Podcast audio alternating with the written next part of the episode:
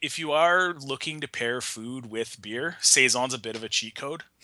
that it's got enough flavors that it will pick up on just about anything. It's like pesto on sandwiches. Yeah, Just exactly. straight up cheat code for making better sandwiches.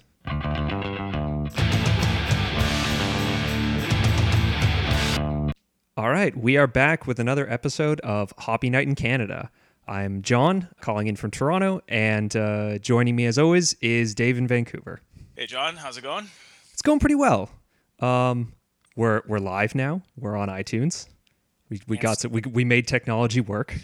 And Stitcher, and I still don't actually know what Stitcher is. I'm assuming it's just iTunes, or I'm assuming it's just a podcast service for people who don't like Steve Jobs. Pretty much, yeah. I, I know my brother uses it, and that was enough of a reason to to uh, try and get our podcast up on there.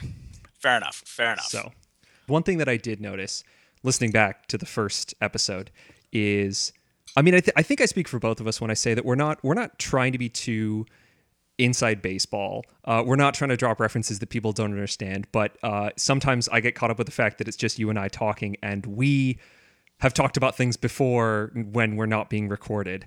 And and people who are listening might not know. So i i did a thing where i referenced an event called Zwanze day and i never actually explained what that was. So I, I, may start with that because that'll segue actually into the topic we want to we want to talk about today, which is uh, beer events, events around beer, and that covers a lot of ground. So Zwanze Day is uh, a good example of, of a certain type of beer event that I that I kind of want to talk about. The very quick backstory is uh, there's a brewery uh, called Cantillon, which is out of Belgium. Coming back to the sour beers that we were talking about last episode, they're sort of renowned for um, uh, that very kind of particular style of, of Belgian sour beers, of, of lambics. And once a year, they make uh, a sort of one-off small batch beer called Zwanze. It's actually it's a different beer every year, but every year they just they call it Zwanze. So I think this past year it was a sour stout. Two years ago, maybe it was a sour red, something like that. It's it's different every year. They make a very small amount. They put it into kegs and they distribute those worldwide to a very small number of bars. I forget the exact number off the top of my head. I know in Canada that there are three. There's uh, one in Toronto, one in Montreal, and one in Vancouver. And the idea is all these bars across the world get their one keg of Zwanze on one specific day. They all tap the keg at the same time, and that is Zwanze Day. And uh, it's interpreted kind of differently at every bar. So I know in Toronto, there's uh, the bar that gets it as a, or that's had it the last few years at least, uh, is called Bar Volo. Uh, they turn it into a sour beer night, and they get a DJ in uh, playing funk music, and they just call it Funk Night. So that's pretty good. It's it's incredibly popular, and Bar Volo is a really small bar, so it's usually hard to get in, uh, and they do it differently every year. I know I, in Vancouver, Dave, I think you were telling me that it's done at Biercraft. Yeah. Um, in the past, it was done at the Alibi Room, which is, for the listeners who don't know, probably the best beer bar on the West Coast north of San Francisco.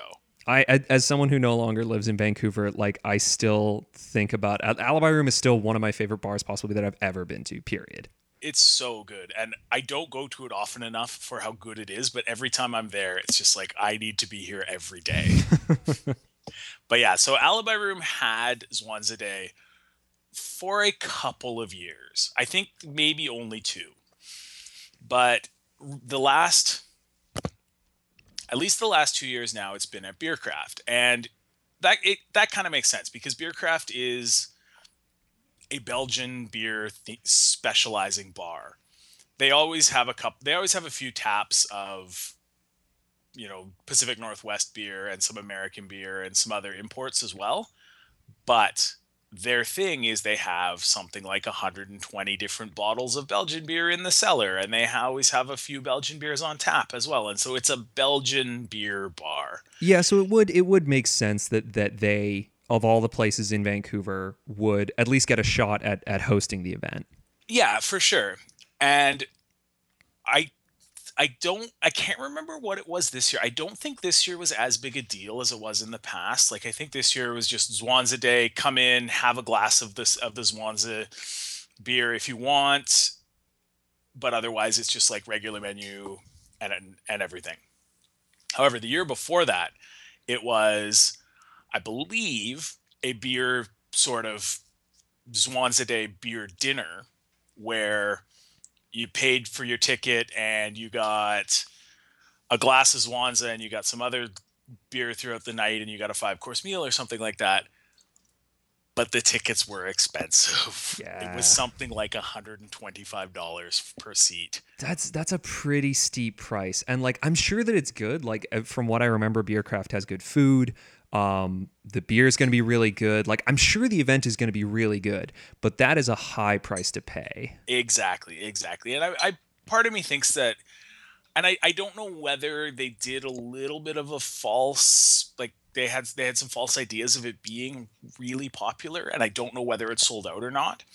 But I know that Zwanze Day, when Alibi held it, was wildly popular, and you had to be at a different night to win the right to go, like to win a lottery to go to a Day. Yeah, and that was the one. Like I ended up going to the raffle night whenever it was three, four years ago. I want to say, uh, and that's uh, as I mentioned last episode. Um, I, I went to the raffle night, which was a fun night in and of itself. Did not end up winning a ticket.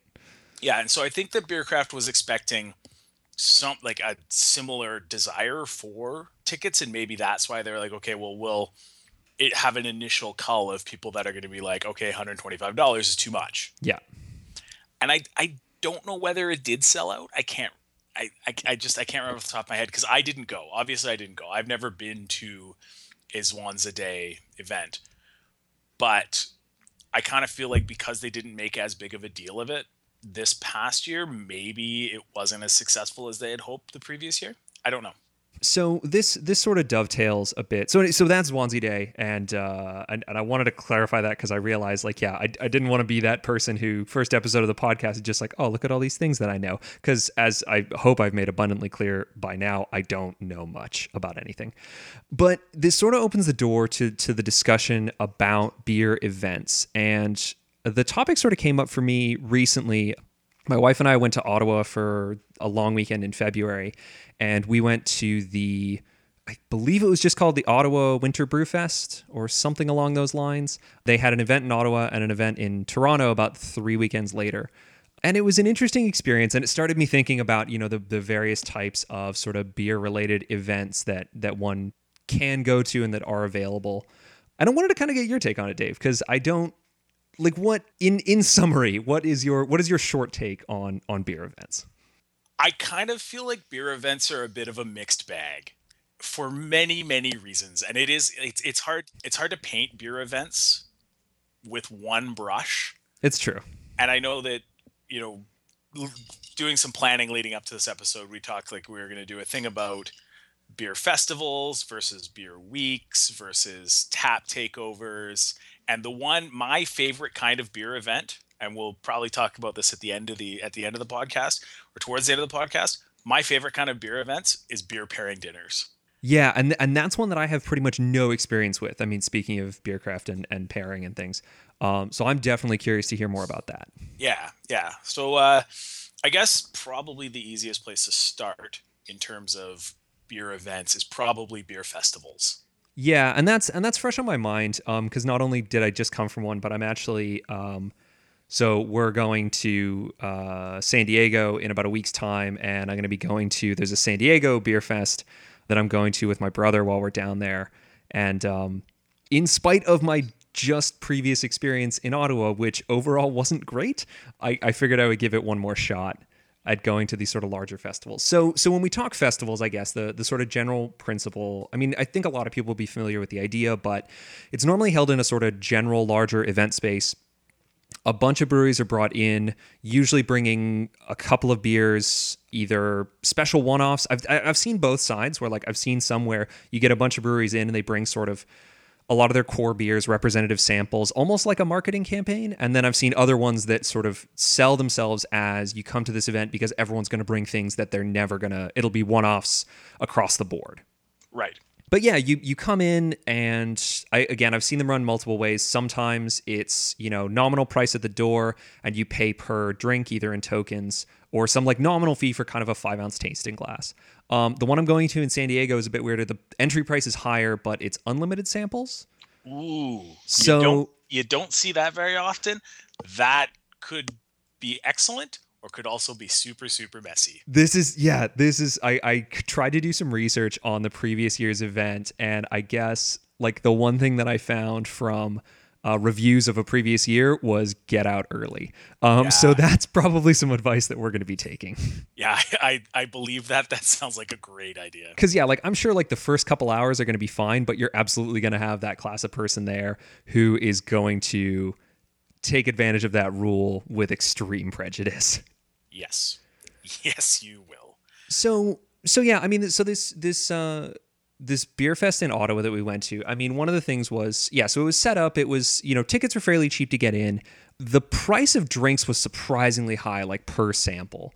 So it was something like you were getting a five ounce pour, and most of the samples were like four or five dollars a sample, Oh wow. which equals out to about a twenty out twenty dollar pint That's a lot. that's a, it's a lot and um i mean I, I saw reviews of the of the toronto event and they basically had similar concerns which was it was a small space it was overcrowded it was kind of too loud. There wasn't really a lot of space to spread out because they had packed so many breweries in. Yeah. i heard in toronto that there was more difficulty with like people getting served the wrong sample so they'd ask for one thing they get something else and like that wasn't something i ran into but but apparently that was happening. So like the people staffing it seemed kind of not as knowledgeable about about what they were doing what they were pouring Yeah. I don't know, just it it didn't it kind of rubbed me the wrong way, partially because I, I feel like for me the allure of a beer festival is kind of tying back to that fear of missing out that we were talking about last episode, in that it seems like a good opportunity to go somewhere, get to try a little bit from a lot of breweries, especially ones that you normally don't have access to. So the real benefit of this is like being in Ottawa, there were a lot of Ottawa breweries. Being that we're close to Quebec, there were a lot of Quebec breweries showing up. So it seemed like this good opportunity to go in and like try a bunch of new stuff that I hadn't seen before. And that was one of the disappointing things was the selection actually even from breweries that I don't normally have access to. It was beers that uh, are like very easy to to find on tap. Right. Um, so like they had, um, I'm gonna get the pronunciation. This is where I, I reveal that I can't speak French. Uh, Trois Mousquetaires, and uh, but th- I think two of the three things they had were things that you can find at at most bars in the city, and the LCBO carries from time to time. It was their Gose and something else that I'm forgetting at the moment. And so that feeling of like you go because you want to get some sort of unique things or different things, and and you're kind of ending up with your standard menu that you could just find at a bar around the corner. Yeah, that's kind of that's definitely kind of frustrating. Um, and in my experience with beer festivals, similar to this, the one you're describing in Ottawa, is that there's kind of, for the most part, it kind of feels like a big cattle call. yeah, You know, you got a whole bunch of people in the door, and the one on the west coast that has sort of the has always kind of had the most cachet is the Great Canadian Beer Festival, which is hosted the weekend after Labor Day in Victoria every year. right. Which I've heard a lot about, but I've never actually I never got a chance to go when I was living out on the west coast. I've gone a couple of times and I'd heard the reviews I had always heard from people, friends who had gone before, because I, I have a lot of friends who used to live in Victoria. And so there, I have several friends who had gone a couple of years before I ever went. And the, the, in the years that I've gone, which it, it has actually been a couple of years since we've gone, but in the years that we've gone, I feel like it's gotten the, the quality has dropped a little bit but talking to my friends who had previously gone, what used to be great about Great Canadian Beer Fest is that because it, it's in a big open field, the weather's always good, but they also used to bring in breweries that you just didn't find elsewhere in Vancouver and Victoria. And now they've they've kind of stopped doing that. I think part of that might be because just distribution of some of those breweries is getting better in BC. So you can find a lot of those breweries more whereas 5 years ago you just you couldn't get Ballast Point. You couldn't get some of the like yeah, Trois Mousquetaires. You couldn't get those breweries anywhere in BC and so it was special that they were there at the at the beer festival. Yeah, and we so we have a we had a similar thing. One of the really really good beer festivals uh, in Toronto is Cask Days. So it's held late fall every year. Um, it's sort of a big semi-indoor event space. It's all cask beer, and they it's something like 300 casks, uh, and they do kind of six sessions over the weekend. And one of the really cool things that they do is they do a mixture of uh, local Toronto, Greater Ontario, Eastern Canada, Western Canada, and then they have a, a feature region. And so the when we went two years ago, the feature region was California, and especially Southern California had a big showing. And so it was this experience of like I know Ballast Point is increasing their distribution, but they still haven't made it to Ontario. Um, but that that you could get casks from Ballast Point and from Pizza Port and from like a couple of these just like breweries that have no scale, no distribution, and yet like for this one-off event, they're kind of showing up and you and you get to try some of their stuff. Like I thought that that that sort of is the flip side and and yeah part of it's the organization of just like it's literally a, a bigger space and it's a bit better run and it's a little bit you know more reasonable per sample. Um, but part of it was that just this level of like you get to go and it's it's a unique experience. It's going to be different the following year because the selection is sort of unparalleled that's that sounds awesome um, and the CAMRA bc or CAMRA vancouver runs twice a year. They run cask festivals that mm-hmm. are kind of similar, but not certainly not to that scale. Um, usually, the cask festivals have between sort of 30 and 40 casks. One's in the spring, which la- this last year was at Steel Toad, which is kind of nice because it's literally around the corner from my house. uh, but it was a session cask festival, so no beers were over 5%. That would and be really nice. I'll be honest. It was great. You know, we were having five ounce samples, and it was it was this it was the setup of you pay the you pay we paid twenty five dollars for a ticket in the door or something like that, and that gave us our first four tokens, and then you buy more tokens. And you know, we we're getting five ounce five the five ounce samples were equal equated out to a dollar twenty five or something like that. But yeah, it was they were all session beers and they were all interesting. They they were just from local breweries. Some I mean some of them were new, the newer breweries. It was the first time I had experienced Callister Brewing. It was the first time I had experienced a couple of other ones. That was and like that was great because I didn't leave it feeling like I needed to just go for a nap right away because these events are often in the afternoon. Yeah, um, and and and like you say, I mean, there is when you go, and sometimes there's the allure of like, oh man, like I, here's a brewery I've never tried, and all they've got is an imperial stout, ten percent, and I'm like, I I guess I'll try it, but like I'm really not in the mood. Yeah, the other CAMRA Cask Festival is always in January, and it is their winter caskival they call it, and it's it's it's yeah, it's lots of darker beers it's almost always heavy beers. And I just remember one year I went to it and I only sort of remember getting home. And it's like, oh man, that, like I as much as I do enjoy a good imperial stout and something like that, sometimes it's just it's too much. Yeah. It's a mixed bag sometimes. And I feel like on on one hand it's cool because you can, you know, t- you can find a bunch of new stuff and, and interesting things. And on the other hand, yeah, it can lead you to you're going to try uh, every 10% beer they have, and it could go in a bad way. Yeah, exactly. And yeah, exactly. kind of driven by that feeling of like, well, like I'm I'm here and I got like it's it's I if not now when. Yeah, exactly. Yeah, exactly. One of the other things that kind of can put me off a little bit about beer festivals, and this I don't feel like this is the case as much anymore as craft beer is becoming more and more mainstream, there's a little bit less sort of I'm doing some air quotes, but you can't see it. A little bit less sort of hipster cred amongst the beer crowd uh, at beer festivals. I feel like at some beer festivals that I've been to four or five years ago, there is a huge there was a group of people that had a sense of exclusivity there. Mm-hmm. And that kind of bugged me. Yeah.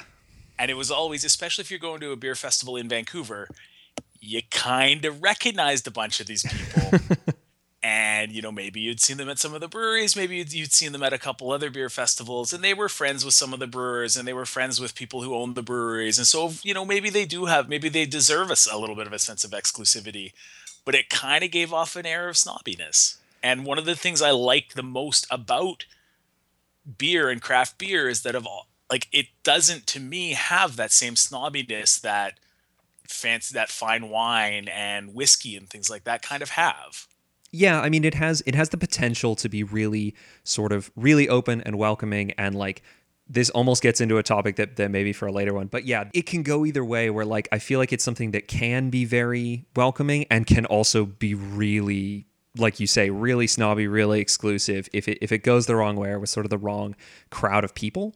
Yeah. So and and yeah like i've, I've definitely noticed the same. It's funny i was gonna say like i don't know i feel like i've experienced it the other way where um, the snobbiness just changes to a different level where it's no longer you know oh I've, I've been to brewery X locally and I've, I've I know the stuff that people don't. It's the like yeah but did you you know bike around Belgium sampling every brewery and going to every Trappist monastery? And you're like all right calm down. Yeah yeah. That that is actually, by the way, a story that we overheard while at a beer event once. Uh, there was a guy who was basically challenging someone else's cred by telling uh, everyone within earshot about his bike tour of Belgium. Oh, that's the worst. Listen, so bad. That guy. Not that there's anything wrong with taking a cycling trip to Belgium and cycling to all the breweries and excitedly telling people about it. Yeah, there's there's there's a way to do it without coming across like just the worst type of person. Yeah, exactly. Yeah. Exactly. Um all right, so that's I'd say that's a pretty good summary of beer festivals in general. And in that and I think my feeling, and I kind of feel like it's the same with you, is that sometimes they're great. I like cask festivals. Sometimes they aren't as great for a variety of reasons. Yeah, and, and I think I think it's that. I mean, my my sort of feeling at this point, because like I say, like we we just came off an experience that like wasn't my favorite. Um, it's not that it was terrible. It just you know there were a bunch of things that I was like, nah, it's you know I I, I would definitely keep this in mind going forward if I was looking at a different event. But uh, you know, on the other hand, I'm I'm just about to go to one in about a week's time. Um, so I feel like it's that. Like I I feel like I'm hitting a point where I've been to a few and I've enjoyed them, but I I would much more closely evaluate what I'm getting into. You know, what's available, what's the cost going to be. Like there's just there's a number of those factors because I, I don't necessarily feel like just because there's a really good beer selection, it's always worth going no matter what. Yeah, and that I 100% agree with that that said, the one my one last comment on it is because Craft Beer Week is always at the beginning of the summer in Vancouver, and uh, the Vic- the Great Canadian Beer Fest is always at the end of the summer. There is something to be said when it's a nice day for drinking beer outside. Yes, and this is this is actually I think one of the things that sold me on going to the one in San Diego is because it's outside on the waterfront in March, which we've had a mild winter in Toronto, but it's still not warm. Uh, yeah. Meanwhile, it's going to be like apparently 18 degrees and sunny. Oh, beautiful, beautiful. So that's going to be pretty is, nice. There is something to be said for that. Um, and I would, so as a result, I would never begrudge somebody for going to a beer festival if it's a sunny day and it's outside and you're just, and you get to drink beer. That's sometimes the best. Oh, yeah. Uh, okay. So do you want to talk about sort of the tap takeover idea?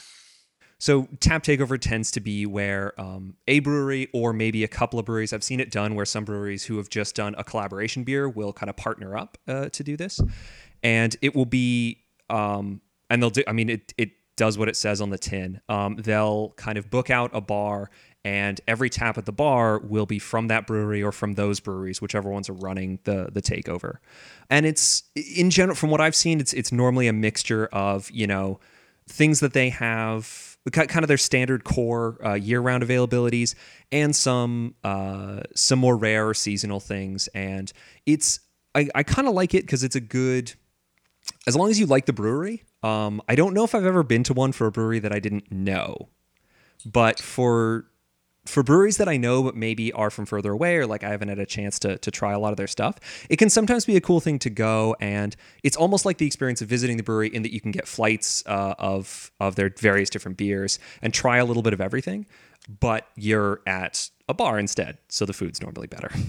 Yeah, no, totally. The main, I guess, kind of the main place in Vancouver that does tap takeovers is the St. Augustine, Mhm. which is, I guess, I would say this, the St. Augustine is the second best beer bar in the city after Alibi Room.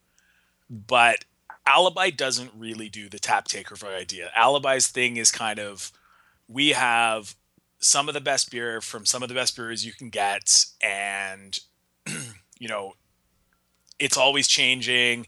Nigel, who's the owner of the Alibi Room, often gets like special collaboration beers or special one-offs from breweries that no one else is ever going to get. And he's got, you know, he pulls fa- he pulls favors with breweries that nobody else in this city would ever get.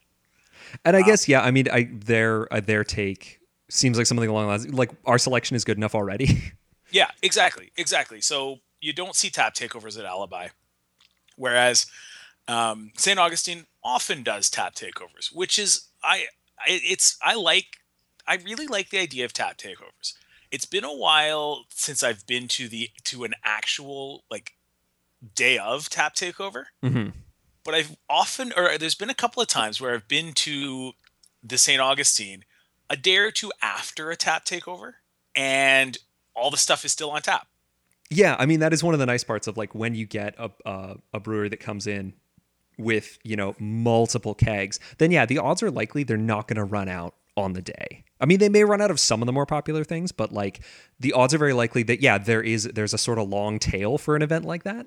Yeah, exactly. And it's which is kind of cool. And um one of the things that I think has been a big sort of a, a big thing in terms of tap takeovers in at, at St. Augustine recently is uh, a couple of I, I think it's been the the importers have started doing tap takeovers when there's a new brewery or a brewery that's new to Vancouver that's now available that previously wasn't. Mm-hmm. Yeah, So- that's yeah. I, I remember. I mean, Stone did a similar Stone Brewing from the states did a similar thing in Ontario. Obviously, they they brought three beers in, so it wasn't exactly takeovers, but they did that where new of it newly available in Ontario, and so they held events at a number of bars, guaranteeing that their beer would be on tap. Yeah, and that was one I can remember most recently was I think I want to say the distributor was Beer Thirst, but I don't know 100%. But they they were they had just introduced the uh, Kona Brewing to Vancouver. Oh, I cool. And they had a Kona Brewing tap takeover at the St. August. So there was 16 or 18 different Kona brews on tap. And I guess from what I can tell, it went you went from the availability of 16 of those beers to like maybe four of them regularly Mhm. available in Vancouver. But it means that we get the coconut porter from them, and which is delicious. But uh, it's it is kind of a, a it's it's kind of a nice opportunity for the the the, the importers to, kind of introduce the all of the beers and introduce that brewery and get an idea of what people might like and what they should focus on bringing in. That's actually an interesting point because I imagine from a distribution perspective, it is probably helpful. I would imagine for for someone who's bringing in maybe a new brewery and that idea of like, well, we're going to bring in one or two to start, but if we hold an event like this, we can kind of get an early read. You know, a little bit of data at least on like what goes quickly, what are people interested in beyond the beers that we know we're bringing in, and it can kind of, I would imagine, it gives you at least a little bit of data from which to set future plans. Yeah, totally. Um, so totally. yeah, like because it is. I mean, I guess like the cynical view on a tap takeover is it feels like a bit of a marketing ploy, but like it's a mutually beneficial arrangement. I feel like for people who are fans of beer uh, and probably the the breweries that are actually running the event. I think that's true. And I mean, I think you're I think that there's a lot of things in the beer industry that are kind of marketing ploys, including beer festivals sometimes. Yeah, definitely. But I kind of and like the cynic, like you said, the cynic in me is often like, ah, it's just a marketing ploy. But the, on the other hand, like it means good beer, and anything that means good beer is good to me. So I'm willing to be marketed to by breweries if it means I'm getting dr- good beer. Yeah, and I feel like there's there's a there's a big difference between like like that, like a marketing ploy in the sense of a tap takeover. Like yeah, but like it's it's beneficial for people who like beer, and a marketing ploy like Guinness deciding that it was the drink of Halloween. Like Yeah. that's just purely because they're like, well, we need to sell more. That there, there's there's a more it feels like purely cynical angle to something like that as opposed to yeah something that for sure like they absolutely want to get their names out there and in in in the game i mean especially places like vancouver and toronto where just it feels like every other week there's a new brewery to keep track of like you need some way to distinguish yourself and if it's an event like that like so be it Yeah, exactly. uh, so I'd say, yeah, like I mean, moving from from tap takeovers to other sort of events. I mean, there there is uh, as far as like things that are hosted at bars and similar to tap take, tap takeovers, but you you also get, I mean, things like Zwanze Day, which we talked about. Um, there's also like uh, again French. Uh, Dieu du Ciel did their uh, Pêche Mortelle Day, which is their uh, I guess yearly release. I didn't look into it that much. I know Bar Volo held it, and I know that there was uh, it, there was a version of it in Vancouver and in a few other places. But um, they did a release of a number of varieties of their. I'm trying to remember if it's an, if it's an imperial stout or it's just It a is. yeah it's It's a, an it's imperial imperial stout. Okay, Yeah. uh, but Yeah. Pêche, yeah, Pêche Mortelle, uh, which is imperial stout with I think brewed with cocoa and coffee beans. Um, it's really good, and I think all the bars got I think six varieties, one of which was on nitro, and they did a couple one aged in bourbon barrels, things like that. Yeah, it was it was hosted at in Vancouver. It was hosted at Steel Toad, and I wish we'd gotten a chance to go, but we went. We were in Victoria last weekend, so it wasn't it, it wasn't in the in the cards for us, unfortunately. But yeah, it was. Uh, you you sent me that you sent me the um the link to it. I was like, oh man, Yeah, any other time that sounds awesome. yeah, and that was like I ended up being busy that weekend and, and didn't get a chance to go. But it's funny because it, it was also held at, at Bar Volo, um, and they also did a similar thing where they got you know the the different varieties of Pêche, but they also had. Uh, I think they, they just did a run of they have 40 taps I think there and they did a run of all stouts porters all darker beers Oh, and did that sort of same like winter beer fest sort of thing awesome and that's that's great because i mean here it's starting to look like spring and so if they do something like that and it's the last hurrah of winter beers yeah. that's awesome. Yeah, it's a cool like a, a tap takeover where you've got one one brewery, many styles, and then on the other, like a sort of flip side of that arrangement is a theme night like that where you get many breweries but one or, or only a couple of styles and kind of a focus on that. And those I think like I would say consistently have been my favorite type of events uh, as far as beer events go. Um, if only because like there are some, especially when it lines up with the interest of of what style you're interested in. Like I know that Vancouver, like I read about it, and I've never had more intense FOMO than uh, seeing about the farm, like the saison and wild ale festival that was out at UBC Farm last year. yeah i didn't get to go to that one um, i was emceeing a wedding that day Yeah. uh, and so which was also at UBC, and I seriously considered sneaking off back and forth to go to the beer festival and then run across campus to talk for a bit and then back to the beer festival. Uh, but that kind of got kiboshed. You would have won simultaneous award for uh, best and worst person. oh yeah, yeah, yeah. I know. I, I saw that and was just like, oh, that sounds perfect. Yeah, and and that sort of thing where like yeah, you get and that one's interesting because it's it's simultaneously a theme, but it is actually a beer festival because it's out at a different space. But Yeah. um, I feel like it's out like when when your interests align with whatever the sort of terms of the event are. And and for me recently, it's really cool to line up four or five different stouts or four or five different saisons or something, and really start to dig into the the differences between them. Um, Yeah, in that I- sense of wanting to learn more and, and get more sort of educated about beer in general. Yeah, I like that too. And the, like, we don't see a lot of those kind of events in Vancouver. Um, the the the Wild Ale and Farmhouse Beer Festival, sort of, notwithstanding, we like a lot of the beer events in Vancouver are more your tap takeover style or your Mhm. festival style. There isn't a lot of sort of theme like stout night or you know sour night or something like that and i do kind of wish there was i mean the only ones i can really think of is part of one of the events during craft beer week for at least the first three years was called hopapalooza Oh, Uh, that's right. And I, I always heard good things, and I never got a chance to go. and i've never gone and it was always it was at the alibi room and it was always IPAs and imperial and imperial IPAs. Pretty much that was it. It was the hoppiest beers you can get. Um, and I never got to go to that. And you know, honestly, like I like IPAs, and we're going to be talking about IPAs later to, later this episode, but they're not my favorite style. Mm-hmm. And as a result, I don't know. I think that hot, some of the shine of Hopapalooza would be lost on me. Yeah, that's fair. And and that that is the flip side of like you know, you see an event and you're just like, I'm sure this is great, but it's not it's either not a style that interests me or it's not a style that interests me at the moment and and in some ways it's nice because it's nice to yep. be able to look at an event and be like, I don't want to go to that. Yeah, it is. there, it is. There, there are usually too many in the other direction, so it's nice to be able to look at one and be like, "Ah, check that off. Don't need it." Yeah, exactly. Yeah. Um, yeah. So the final type that we want to talk about, and I, I think this is mostly going to be you because I, I have actually never been to one, but the notion of a beer pairing dinner or a beer pairing meal. Yeah. And I get I get the concept, but I've never actually been to one. And you, as far as I understand, have been uh, to at least a couple.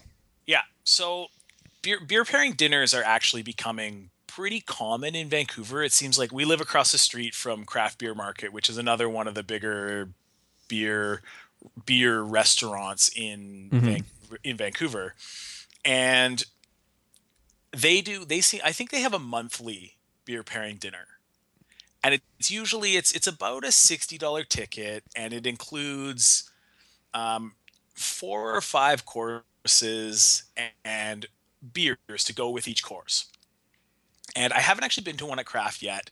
Uh, just really none, none of the menus that have been up have really really like super grabbed me or anything but usually the way it works is you get in the door and you'll have so usually yeah it's four or five courses each with a beer specifically paired for that whatever the chef has made always almost always from one brewery uh, the only time i can think of it being more than one brewery was Craft did on New Year's this year. They did a craft a uh, beer pairing dinner with several different breweries, and so each course was paired with a beer from a different brewery. Oh, that's kind of cool.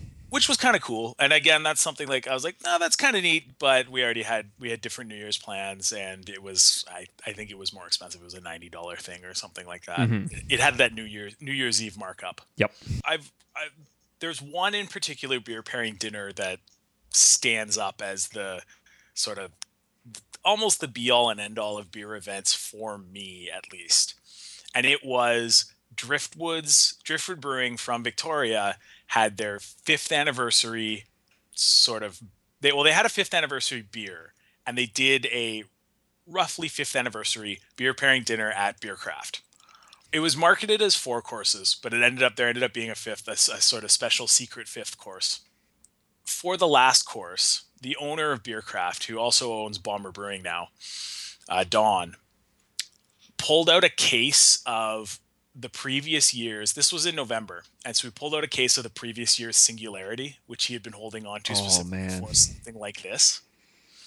And so everyone was having, everyone got a pour of Singularity, and the pairing with it was uh, peanut butter, peanut butter chocolate, and bacon sandwiches.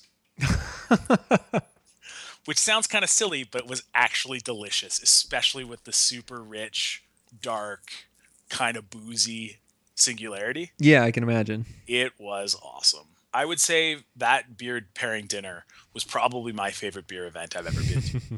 um, and it seems it seems like in general a big part of both of the beer education programs that we've been looking at, or the certification programs, I should say, both with, with Cicerone and Prud'homme, uh, a big subject of it is that notion of pairing beer and food. And so getting to explore sort of the, the different styles and flavors of beer with food, I imagine like it adds a complexity to to it and and probably is a really interesting thing. Like I've always meant to go to one because it always seems very interesting and seems like you'd get a lot out of it. And I've just never had the opportunity yeah, it is. It is fun, and uh, I do look forward to going to more in the in the future. We just have to find one at Craft, which is one of a brewery that I really want to go to. Yeah.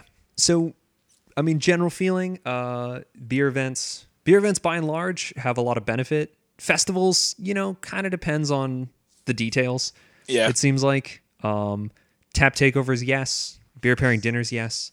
Yep. and and mostly just because yeah, it seems to be like it's a good vehicle for getting to try new and different things, especially when it's beyond you know something that you can normally get at the BC liquor store or the LCBO. It seems like a lot of times there, you know, with events like this, you'll get something different, something sort of above and beyond, and and especially being in that mode of wanting to learn more about it, beer events are, are a good opportunity to to learn that little bit more and go that little extra step. Totally, totally. Cool. Should we drink some beer? Yeah, I think so. All right. So, our beer style of this episode, we went with everybody on the West Coast's favorite IPAs. Yeah. Our common beer is Driftwood's Fat Tug. Yeah, which is a recent, I mentioned it in the last podcast, but it's a recent addition to the LCBO. I don't actually know yet what they're, I, I've seen them at a lot of Toronto LCBOs. I don't know what their availability is outside of the greater Toronto area, but certainly it's, it's great that we are getting this. I hope, I really hope it opens the door to getting more uh, Driftwood beers out in Ontario. I'm curious. What I would, what I'm curious to know is what's the date stamp on your beer? Um, and here is the trick. Uh, I don't believe there is a date stamp. Oh, Now, I'm looking at mine, and I don't have one either. So, yeah, and, and I want to say when I bought one, when I uh, this is the second one that I bought from the LCBO, and I think the original one that I bought was at the beginning of the year, and it had it did have a date stamp, and it was a f- it was a October bottling. Okay. So that's So- not too bad. within about 60 days yeah so you know ipas is a style obviously like in a word it's hops right Yeah. i mean that that is the defining characteristic of ipas um there there is variety especially when you get into the notion of british ipa like very traditional style ipas which are going to be a much milder usually lower alcohol and and much less hoppy that than you would expect if you're very used to the sort of west coast or north american ipa yeah. um, but but overall, like the the the main characteristic in an IPA is going to be the hops. Um, Yes. and, and the various and, and the different varieties. But with that comes the notion of freshness, which more as far as I understand, more than any other beer style, like IPAs have the sort of built-in characteristic they're supposed to be drank fresh because the hops will the hop character is the first thing to change in the beer and it will kind of go stale yeah. and as far as I understand, like correct me if I'm wrong, there's usually kind of about a three month window. It's sort of a 90 day window in which you can kind of count on it being fresh or, or roughly what the character it remains consistent. And then after that, you can start to get different characteristics as the as the hop as the hops go stale, essentially. Yeah, exactly, exactly. And I mean, some people will take IPAs and kind of age them to just to see how they change because they will change drastically. And mm-hmm. some people like that. Personally, I don't know that I would ever do that. Yeah. I, I have unintentionally done that because I bought some and then just they stayed in the fridge. I've done that from time to time. Yep, yep. Yep.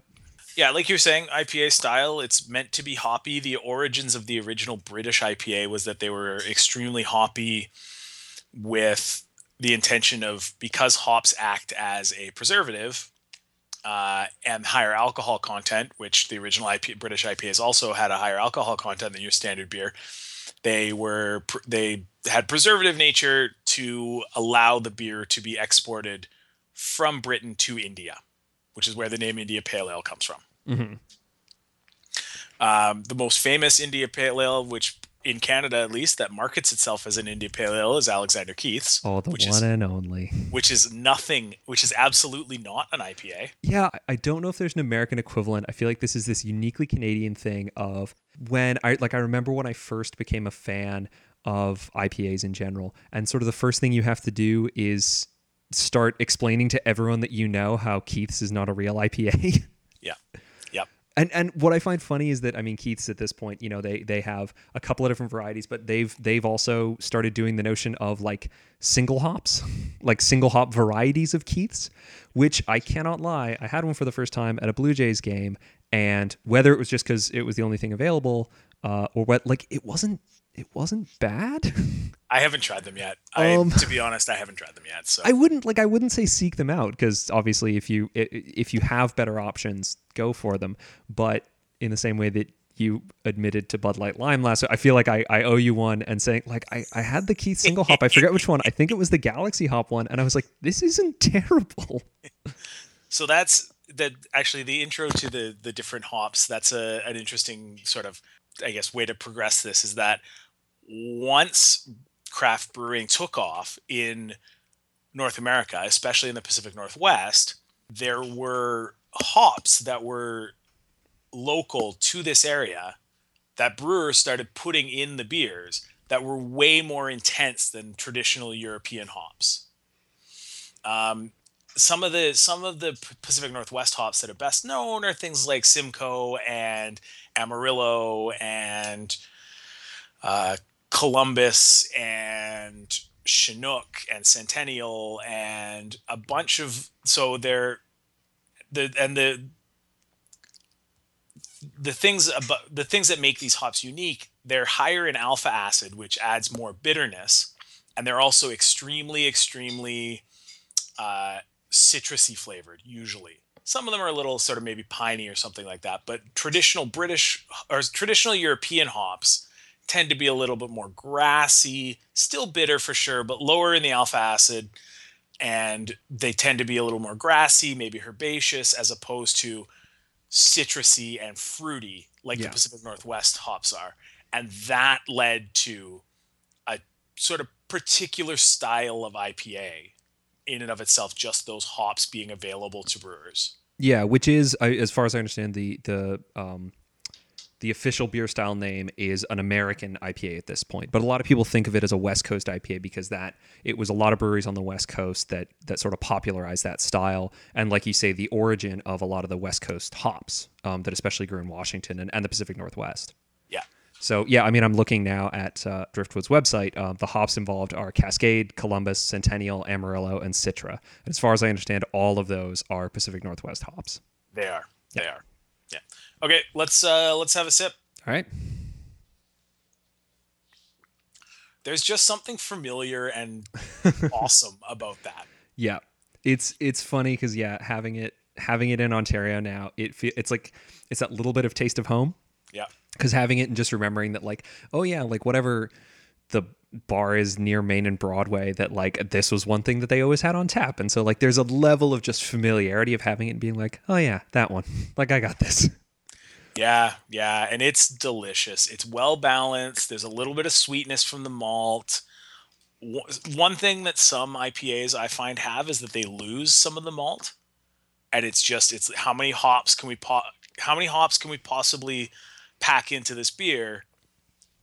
Uh, who cares about the malt? Yeah, and that's I feel like that is one of the one of the difficulties with with IPAs, especially as the sort of uh, you know the as the years progress, especially the American IPA, West Coast IPA style, and just people started pushing and pushing and and like and yeah, hops became the one. It became not about balance. It became how bitter, how big can we make this? To the point that, as far as I understand, like human taste um, stops registering um, bitterness above a certain point um, and and so you get you get like triple IPAs that are rated at like 200 IBUs, and as far as I understand, human taste caps out at like 160 ish. I th- I actually thought it was even lower than 160, but It might yeah, be, no, yeah. you're right. It, it yeah, there, there's a point at which it's like it doesn't matter anymore. Yeah, and, and yeah, like it, it became almost that competition thing in the same way that like there was that run of how strong can we make a beer to the point that it's not even beer anymore. Uh, it's you know there's there's those sorts of things, and yeah, I agree. Like it's it's nice to get a really well balanced IPA that still has the sort of defining hop character, Yeah. but that that isn't just punch you in the head with hops, and that's all they ever care about. Yeah. Yeah. And Fat Tug is outstanding. It is, I think, it's I think it's one of the best beers that is a regular go-to beer, like a, that's made year round Mm-hmm. in British Columbia, if not in Canada. Yeah, I'd say like it's one of the best. Yeah, and and easily like if you're looking for something that is a very sort of quintessential West Coast style IPA, Canadian, um, and and hopefully the fact that you can get it in Ontario means I, I haven't looked that hard, but hopefully it means that Driftwood is expanding their distribution maybe to other parts of Canada. But I would say like if you can get it, if you're interested in IPAs, like get it, give it a shot, and like stack it up against against any other West Coast style IPA, and it'll hold its own. Absolutely, absolutely. So out of ten, what do you think? it's tough because on one hand I'm so biased, but like I'd easily like I'd go nine out of ten. But I'm a big IPA fan, and I it's part of it's the home, part of it is bias, but Yep. like I, I think it's great. So I'm going nine. I also think it's great. It is amazing. Um, I'm gonna go eight eight and a half. Very fair. It's not. I mean, probably that half a point less is just because IPAs aren't my favorite style. I, I like IPAs, and this is a very very great example of an IPA. Yeah. Um, but I and but in reality, probably the best IPA in the world gets an eight and a half from me. Yeah, that's fair. Like there's only there's only so, so high you go when it's not your style. Exactly. Exactly. It's like you still recognize that it's it's good and it's well made for its for what it does. Um, but like I, I definitely have a couple of those styles where I'm like I can recognize that this is really good, but it is not for me. Yep. Yep. Yeah. Yeah, and everyone has everyone has that blind spot. Yeah. Um, for me, the main style that I just cannot do is brown ales. And I, I I can get behind a good brown ale. For me, it's it's there's a couple of people that I would re- I forget what I was reading something that was saying like well a true beer uh, connoisseur is is gonna tell you that like pilsner is among their favorites and I'm like I do not like pilsners at all. Wow. So apparently see. that's not me. But I like I like a good pilsner. yeah, Um, good crisp pilsner. There's some of them that are great. Anyway, Yeah. IPA is probably in my top five favorite styles of beer, but it's just not my favorite. It's not yeah, it, my favorite. So that's fair. Um, you want to go with your uh, your local selection next? Sure. The beer I chose as my local selection is the India Pale Ale from Hearthstone Brewery. Um, Hearthstone is a new brewery in North Vancouver. It took over the old Taylor's Crossing location. And the Taylor's Crossing Taylor's Crossing used to be where the Red Racer or no, sorry, the Red Truck line of beers was brewed Okay. um, and it it was so it was owned it was owned by Mark James Group, who owns uh, Red Truck and Yaletown Brew Pub and Big Ridge Brewing, I think, out in Surrey. Um, but uh, yeah, so Hearthstone is a new brewery that took over that space. The first time I encountered them was at the Whistler Brew Festival last fall. They actually have a really impressive line of beers their tasting room isn't open yet because they're re um, Taylor's Crossing was a rest was a brewery and restaurant, and they're completely redoing the space to be brewery. They're increasing the size of the brewery, decreasing the sort of restaurant size, and turning it into just like a. They're they're going to be doing wood fired pizzas. Oh, nice. Yeah, so I'm re- I am really excited for when it's open. When it's open, I keep checking on their Instagram and on their Facebook, and they're as of yesterday they were saying not open yet, but it's coming really soon. but uh, yeah, I have their IPA, um, so I'm gonna give this give this a sip. That's pretty good. It's not quite as well balanced as Fat Tug. There is still a decent amount of sweetness there, but it's a little heavier on the sort of the hops. Um, and it has that kind of IPA lingering aftertaste that can that some IPAs can have. And I don't know what it's from. I don't know whether it's from like the hop resin just being a little bit just a little heavy or something like that. But whereas driftwood kind of finishes soft and ends kind of clean, or the the fat tug finishes soft and ends kind of clean, Mhm. this beer just kind of lingers at the back of the throat and not in a bad way but just kind of in almost that sticky feeling kind of way Yeah, there's I can think of a couple of IPAs that that I that I've had that experience with. That same sort of yeah, the stickiness in the throat is a good way of describing it. yeah and it's it's interesting it's and it's it's yeah it's funny that it, that that kind of happens it, it must be a something to do with the hops because i've only ever really found it in like hoppy beers mm-hmm. but yeah it's got kind of that lingering aftertaste Yeah. and it's it's not an unpleasant one overall this beer is very good i would say i'd give it maybe a seven and a half Not uh, bad. yeah, it's good. It's got a lot of the stone fruit flavors that it's talking about. It's very citrusy. It's very there's a, there's some some hints of of sort of of pink grapefruit more than like a white grapefruit because it's not sour. It yeah, it's it's nice. It's really nice, and I would definitely it comes in it comes in Hearth the Hearthstone's beer. What they're doing for their packaging, they're putting out four packs of uh, 500 milliliter can or 473 milliliter cans Okay. which is I guess 473 milliliters. I think is an imperial pint. I think, and so it's I, I will take your word for it. it's one one pint cans, and they they're putting out four packs of them, which is great. Um, we've actually, uh, as as a sidebar, one of the other or one of the other beers that they have is a chocolate. One of their seasonals is a chocolate milk stout. Oh, and nice. We, have gone through several four packs of it. so, in addition to this beer being very good, all of the stuff we've had from Hearthstone so far, big thumbs up. So, Not bad. West Coast listeners, give your chance. If you get a chance, check out Hearthstone. Pretty good. Yep. So, what'd you get? So uh, the selection I got is from Sawdust City Brewing, which is out of Gravenhurst in Ontario, uh, and it's their Lone Pine IPA. Um, so it's a it's a year round, uh, and it's available from the LCBO. So I didn't go. I went with limited last time, so I figured I'd go for something uh, that's a bit easier to obtain this time. So uh, we're looking at uh, Summit, Simcoe, Columbus, and Chinook hops. Um, and on their website, it describes it as their take on a on a West Coast style IPA. Cool. Um, so with initial pour, like it's a little bit darker than the Fat Tug, Okay. um, but still within that sort of kind of IPA color range. Uh, I'm gonna try it out now. Hmm. So it's not. It's it's good. Um, it's milder, and to be fair, it lives up to his namesake. Like it has much more of that sort of pininess that you can get from some of the hop varieties. yeah. I don't remember. Did you say is there Simcoe in it? There is. So there's Simcoe. Yeah. Well, let me just check the can again. Yeah, Simcoe and Chinook as well. Which, if I remember correctly, Simcoe- Chinook also has kind of a piney character or I- can. Yeah, I, I think so. I don't. I'm not as familiar with Chinook, but I know that I've used. I've homebrewed with Simcoe a few times, and it is the really really piney one Yeah. of the of the Pacific Northwest hops. Simcoe is the one that tastes like a tree, whereas most of them taste like citrus.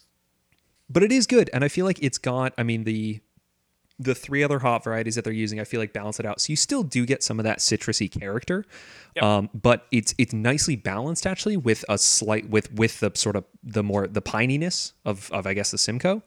Um, so it feels like it's got a little bit of balance. It's less bitter, I would say, than the Fat Tug. One of the things that I found some sort of, I guess, less well made IPAs can kind of do is there lots of hop aroma and lots of hop flavor, but no bitterness. Mm-hmm. And that would come from the way the brewing works. When you add hops early in the boil, and with they are what are called bittering hops, and you they pretty much they don't add any aroma, but they add the bitterness. Whereas if you add the hops at the end, it has the or it's referred to as finishing hops, which add the aroma and some of the hoppy flavors. And it, it does take some. It, it's a bit of a challenge to balance off how much bittering hops versus how much finishing hops. Because if you have too much at the beginning, then you're just the the hop is just or the, the beer is just quite bitter without being having any of those delicious like floral and um, citrusy and piney flavors. Whereas if you go the other way, it just is a little bit perfumy and not with not as much sort of backing it up. And there's nothing weirder than, you know, getting an IPA and getting that aroma and expecting something that's kind of just this big bitter flavor and it just not following through. Yeah. So definitely finding that balance is it it seems to be kind of a tough thing. But I think this one pretty much nails it. Like it's got a good aroma and it's also consistent. Like it's not that kind of sometimes you can get that where the the aromatic hops and the bittering hops are quite different in character. So it smells like one thing and you get the taste and, and it's not what you were expecting. Yeah. Um, yeah. I feel like this is actually this is really nice, a little bit of a milder IPA as far as things go. Cool. Cool. What would you rate it? I'm torn between a seven and a half out of or, or an eight. I'll go eight. I mean, it's go. it's it's good. I'd easily have more. It feels like someone not from the West Coast making a West Coast style IPA. Right on. I actually I have a, a friend who's from Guelph, and he was he was he and his wife were back visiting. Uh, were back visiting family. I think it was I think it was over Thanksgiving, uh, and I just I remember him saying I, I asked him I was like oh you know what what was the beer like? He's like oh there's a couple breweries in Guelph. And everything that's labeled as an IPA would maybe be a, a pale ale, but more likely an amber ale on the West Coast. I've found that by and large, it's it's not a wrong assessment. I think I, there like there are some breweries that are doing a good job. I mean, when I think of IPAs, I actually I, I meant to get one. I never got around to it, but um, a lot of the beers that uh, Great Lakes Brewery, which is out of, I guess they're technically Etobicoke. I think I, I may have that wrong, but Greater Toronto area. Um, but Great Lakes Brewery is does really well with their IPAs. Um, Are they the they're- ones that have the Mad Tom? No, that's Muskoka. That's Muskoka Sorry. Brewing. Yeah. Yeah, okay. So um, Great Lakes has uh, like their their standard their everyday beers are okay, but where they really stand out is their seasonals and their limiteds, and by and large, a lot of them are just different variants on IPAs and imperial IPAs. Okay. And given, I guess the one thing we never touched on, given that we have a punny name, is that like there is, I feel like there's always that trend of breweries to make um, name their IPAs with a pun on the word hop. Oh, so yeah. you've got from Great Lakes, there's um, there's Robo Hop, there's Okay. Aud- Audrey Hopburn, Yep. there's uh, those are the two I'm thinking of right now. There's Citra Citradiction, so it's a the Citra hop, um, a couple other things, but like they're yeah they Those are some of the better ones. I like Audrey Hopburn. that's a Um, pretty good one, right? The Pa- Parallel 49 probably has the most punny names on the West Coast. um, and the one they've they've got an Imperial IPA, which they've is kind of a seasonal and is this is the second time they've put it out and it just came out recently is uh 187 on an undercover hop. Now, a, a, a mutual friend actually texted me uh, to tell me exactly about this, Yeah. um, just about the fact that this beer existed. Yeah. um, and yeah, it, it's it's and it's really good. But yeah, that's that's the sort of the best Yeah. pun. Although they also they did a black. I think it must have, was it a black IP? No, it wasn't. It was a um a black lager that was just called Black Hops. yeah, pretty good. Yeah. So yeah, Parallel 49. They've got some punny names. There's something about IPAs and the word hop that just make people want to think of the punniest name they can think of. Yep. But yeah, I, I would easily point to Great Lakes as an example of uh, a brewery out here in Eastern Canada that's doing really, really good IPAs. Um, but but also the variety the variety with which they're they're doing it. The fact that at any given time they've probably got three or four different IPAs out or available Yeah. um, is is sort of a testament to them kind of trying to do different things with the style. Yeah. Now that you say that, I actually, I think it was two years ago. I was looking at the winners at the Canadian Beer Awards, which, I mean, beer awards. That's definitely a topic for another day. Uh, but I do remember that there it was.